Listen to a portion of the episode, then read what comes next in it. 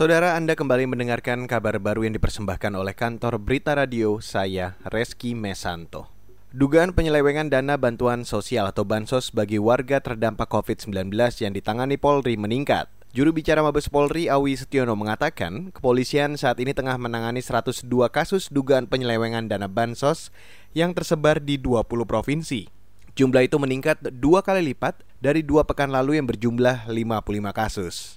Terkait dengan penyelewengan dana bansos, tentunya apapun penyelewengan walaupun sudah ada kesepakatan itu tidak dibenarkan. Apalagi untuk cerita pemerataan agar mereka mendapatkan semuanya yang tidak terdata, itu apapun tidak boleh. Tentunya nanti besar kecilnya pelanggaran, ada tim yang mengasesmen, kemudian nanti dikedepankan memang kalau pelanggaran itu pelanggaran kecil akan dikedepankan kepada APIP-nya atau inspektorat untuk yang menanganinya.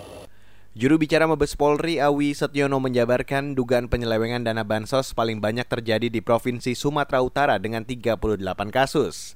Disusul Jawa Barat dengan 18 kasus, Nusa Tenggara Barat 9 kasus, Riau 7 kasus, serta Jawa Timur dan Sulawesi Selatan masing-masing 4 kasus. Motif penyelewengan dana bansos ini bermacam-macam, mulai dari pembagian dana tidak merata, pemotongan oleh perangkat desa setempat, hingga pengurangan timbangan sembako. Beralih ke informasi selanjutnya, Pemprov DKI Jakarta mendapatkan pinjaman dana Rp12,5 triliun untuk pemulihan ekonomi nasional. Pinjaman itu didapat dari perjanjian kerjasama antara Pemprov DKI Jakarta dan PT Sarana Multi Infrastruktur di kantor Kementerian Keuangan Jakarta. Gubernur DKI Jakarta Anies Baswedan mengatakan dana tersebut akan digunakan untuk beberapa sektor, utamanya pengendalian banjir. Karena ini pertama kalinya kami mendapatkan pinjaman lewat SMI ini. Jadi ada beberapa sektor yang nanti akan dibantu. Ini untuk pendanaan, nomor 1 pengendalian banjir, kedua peningkatan layanan air minum, ketiga pengelolaan sampah, keempat peningkatan infrastruktur transportasi, kelima peningkatan infrastruktur pariwisata dan kebudayaan, dan juga olahraga. Gubernur DKI Jakarta Anies Baswedan menambahkan dana pinjaman tersebut untuk menggerakkan roda perekonomian dan melanjutkan pembangunan daerah yang tertunda akibat kontraksi ekonomi.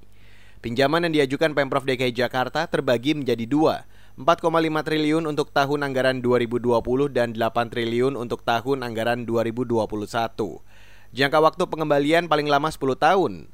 Selain Jakarta, daerah lain yang mendapatkan dana pinjaman yakni Jawa Barat. Saudara, Majelis Rakyat Papua atau MRP menolak rencana Menteri Agama melibatkan TNI dalam urusan keagamaan di Papua.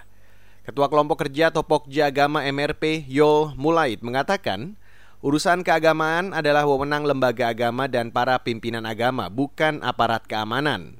Ia menilai melibatkan TNI dalam urusan keagamaan, meski hanya sekedar mencari informasi, program keagamaan di Papua adalah hal keliru.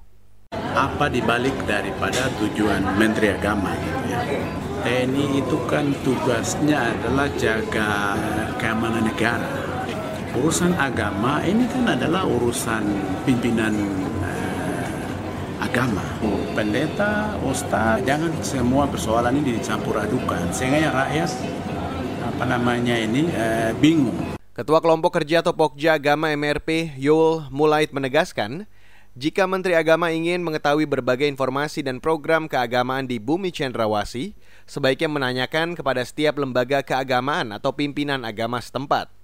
Kata dia, pencarian informasi keagamaan dari pihak lain di Papua dapat menimbulkan berbagai persepsi publik, menyebabkan munculnya praduga dan kecurigaan.